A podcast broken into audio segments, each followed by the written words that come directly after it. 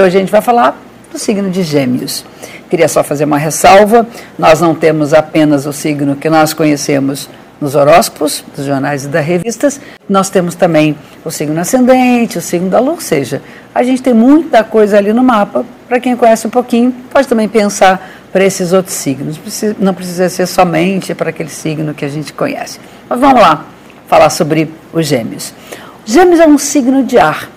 E todo signo de ar trata exatamente de quê? Relações.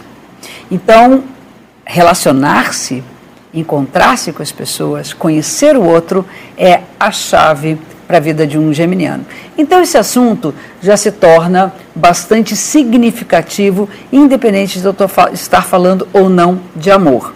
Gêmeos, é, eu sempre falo que é que nem trocar figurinha. A gente não pode, a gente tem que ter o mesmo álbum, mas não pode ter figurinha repetida. Então essa troca é muito interessante.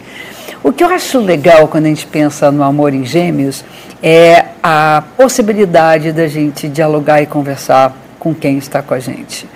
É, se você se relaciona com alguém de gêmeos, nem pensar em não falar, nem pensar em não contar histórias, nem pensar em não trocar. Eu sei que existem alguns geminianos mais silenciosos.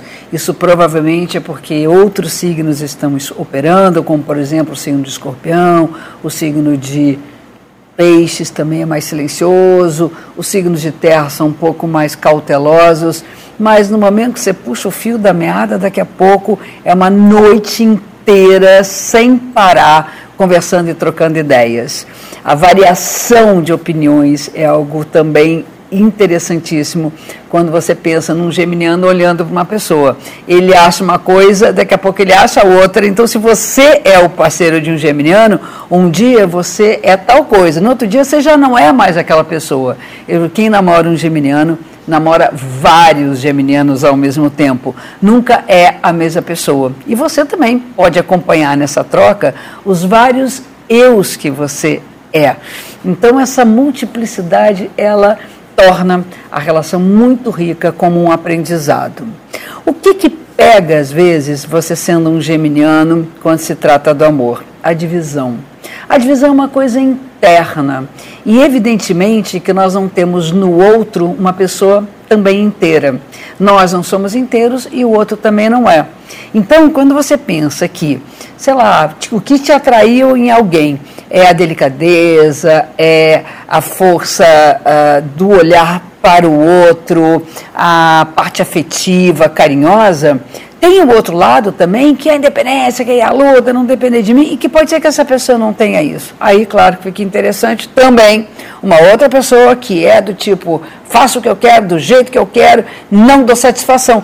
E aí você não consegue ter na mesma pessoa essas duas características no fundo, não são os outros que vêm trazer, eh, vamos dizer, o impulso e o desejo de conhecer essa variedade. Essa própria variedade está dentro de todo geminiano.